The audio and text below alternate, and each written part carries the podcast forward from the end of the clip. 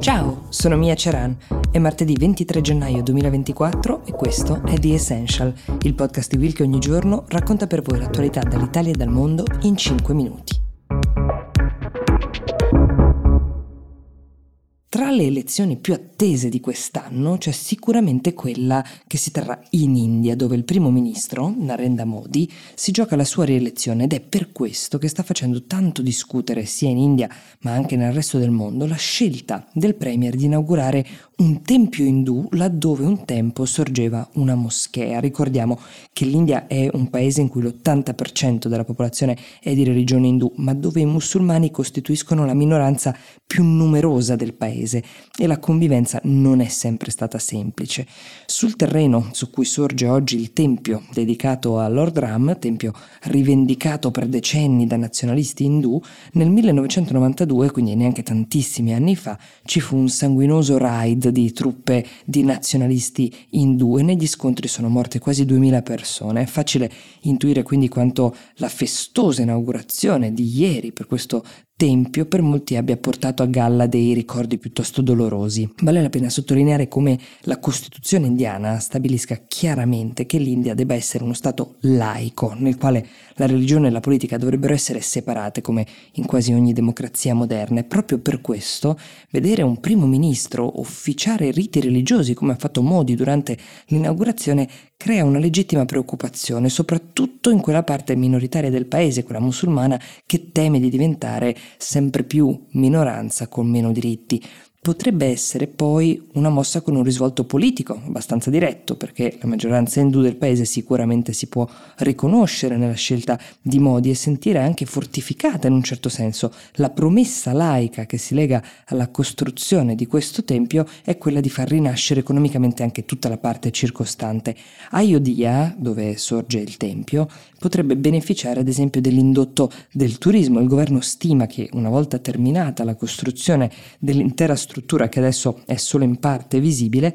dovrebbero arrivare da tutto il paese più di 150.000 visitatori al giorno. È un dato piuttosto interessante, ovviamente a prescindere dalla discussa eh, tematica religiosa, perché è un indotto di turismo. L'investimento è stato cospicuo, parliamo di 217 milioni di euro per la costruzione del tempio e 3 miliardi investiti nelle infrastrutture di tutta quanta la zona. I finanziamenti per il tempio esempio, questo eh, è importante da dire, sono arrivati integralmente da privati, dato di non poco conto in questa discussione sull'opportunità politica di usare la costruzione di un tempio come eh, vetrina per l'appunto Peraltro quella di ieri non è stata un'inaugurazione proprio low profile e questo per scelta di Modi, è stata una vera e propria parata con tanto di star di Bollywood, campioni di cricket, queste sono un po' le due grandi industrie dell'intrattenimento indiano. L'evento è stato trasmesso in diretta televisiva e le opposizioni politiche hanno scelto comprensibilmente di boicottare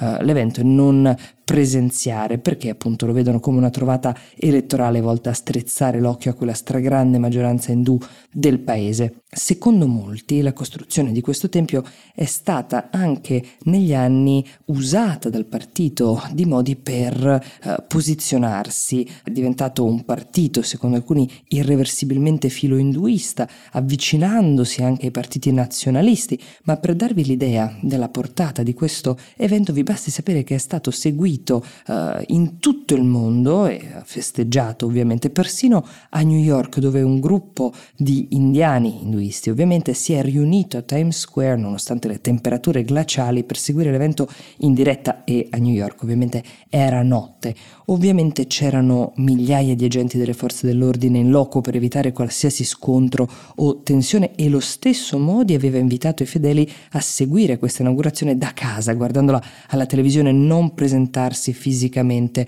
sul posto, questo per agevolare la cosa in tutti gli stati indiani governati dal partito di Modi, il BJP, è stata indetta una mezza giornata di festa con annessa chiusura delle scuole e anche delle borse locali. Questo tempio dovrebbe ridare, come dicevo, anche nuova linfa e slancio all'economia di tutta quanta la comunità di Ayodhya. È una mossa politica, certo, quella di Modi, però è ragionevole ipotizzare che le sue implicazioni religiose possano essere altrettanto importanti in questo paese che sta crescendo molto rapidamente che sta definendo la sua identità anche nel contesto internazionale, un'identità che da ieri è un pochino meno secolare.